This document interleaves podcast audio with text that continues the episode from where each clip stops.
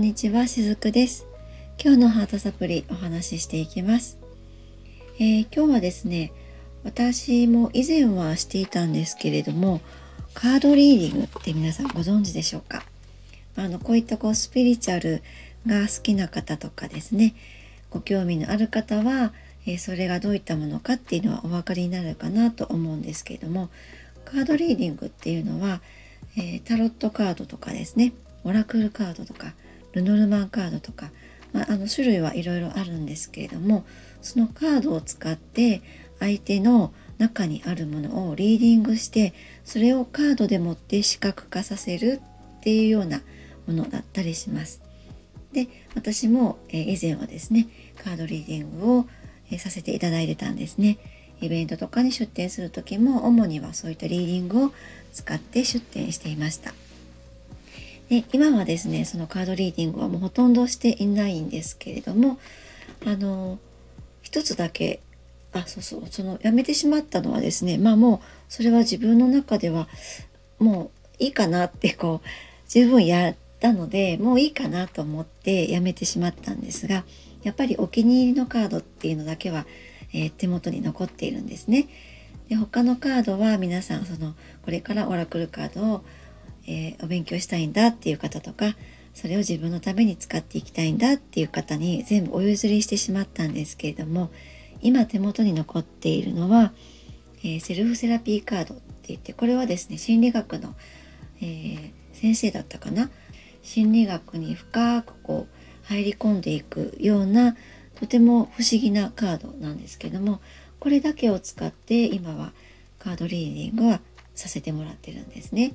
あと、えー、もう一つすごく気に入っているカードがあるんですがそれは光のメッセージカードというカードなんですね。これは私が、えー、オラクルカードとかを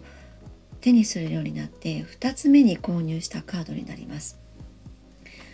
一番最初に買ったカードはですねえっ、ー、と確か妖精のカードだったと思うんですよね。すごくその絵柄が可愛くてそれを買ったんですがこの2番目に買った光のメッセージカードっていうのは当時お世話になっていたそれこそそのスピリチュアル界で活動されている方に勧められて購入したものだったんですね。あなたにはきっとこれがいいと思うよって言ってこういうのがあるよって言って教えてもらってで私もそれをその検索した時にすごく絵柄に惹かれたんですね。あのほとんどが光をモチーフにしている柔らかいタッチのカードででサイズもですねちっちゃいトランプみたいな感じで手に収まるんですよね私どちらかというと手が小さいので普通のオラクルカードとかはこうなかなか切るのが難しかったりするんですがこの光のメッセージカードは手のひらにすっぽり収まってくれるのでとても大好きなんです。で、えー、今もこれだけは愛用していて魂の授業の最後に、えー、そのこのクラスを受けられる方に向けて1枚カードを引いてるんですね。でそれを今回のこのスクールでの、えー、メッセージカードですよっていうことでお伝えしています。カードとともに、まあ、メッセージカードに添えられているメッセージブックがありますのでねそちらを読んでお伝えするっていうことをしているんですね。で、まあ、これから魂の授業はこの後今4次元目まで行ってるんですけれどもこの後どんなことをお伝えしようかなって思っていてちょっといっぱい候補が上がりすぎていたのでどうしようかなって迷っててでそんな時に私この光のメッセージカードとかを引いたりするんですけどもその今日出たカードの内容がですねちょっとこれラジオなのでお見せできないのがちょっと残念なんですが I am acceptance っていうカードだったんです。これはですね女性の胸元から光がこうバーって上に向かって上がっていっているそんな感じなんですね。でこの女性の胸はこう開いていて手で天を仰いでいてでそで、えー、この女性の表情は目を閉じていてすごくこう穏やかな表情でそんな顔だったりします。であのアクセプタンスってまあどういうことかお分かりの方もいらっしゃるかなって思うんですけれども人は誰しもがですね自分の心に壁を作ってしまうことってあると思うんですね。でこのアクセプタンスっていうのは自分自身のその心の壁だったり他人の心の壁を越えてそういった存在の全てを受け入れましょうってそういうカードだなって私感じたんですね。なのであじゃあ今度の魂の授業の5次元目はこれにしようってやっと決まりました。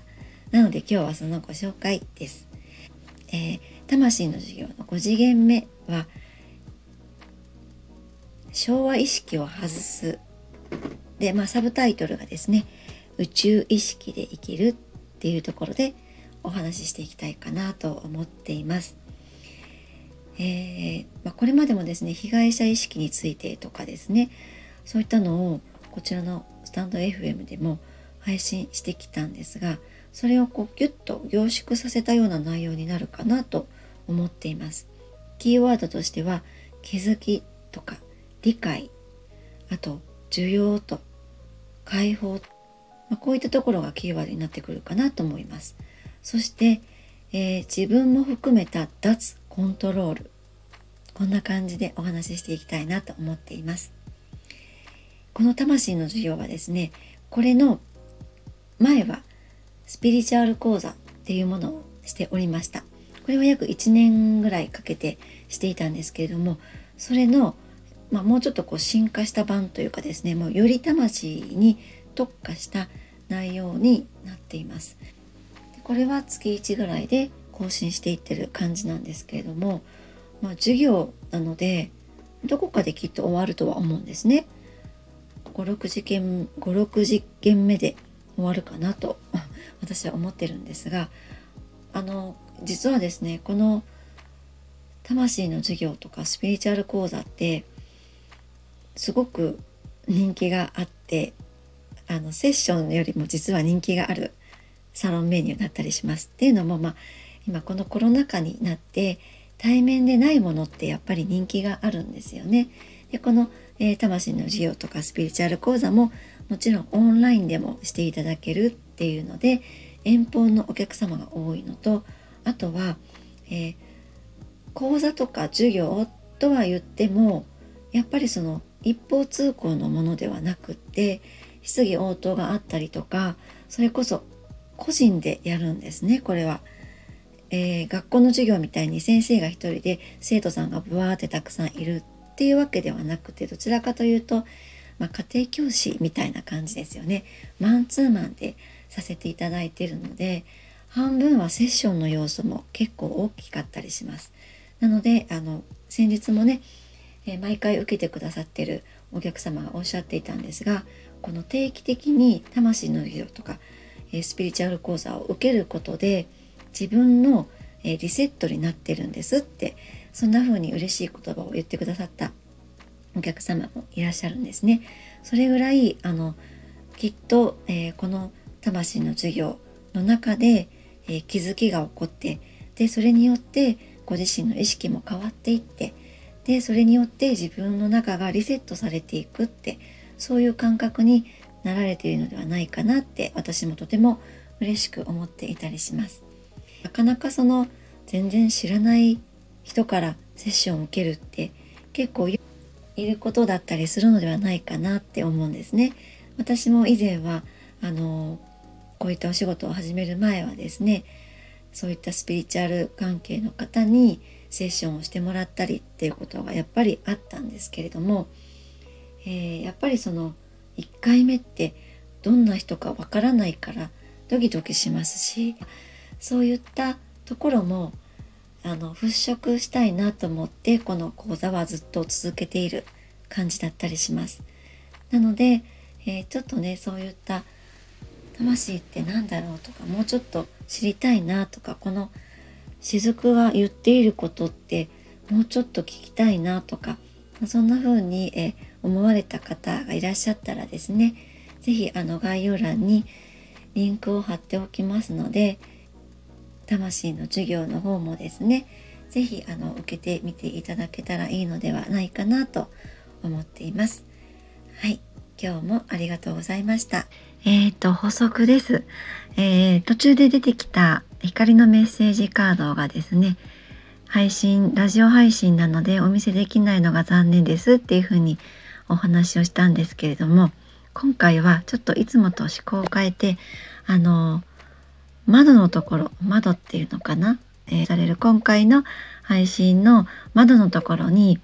このカードをちょっと載せてみることにしました。是非そちらもねご覧になっていただけるといいかなと思います。はい、補足でした。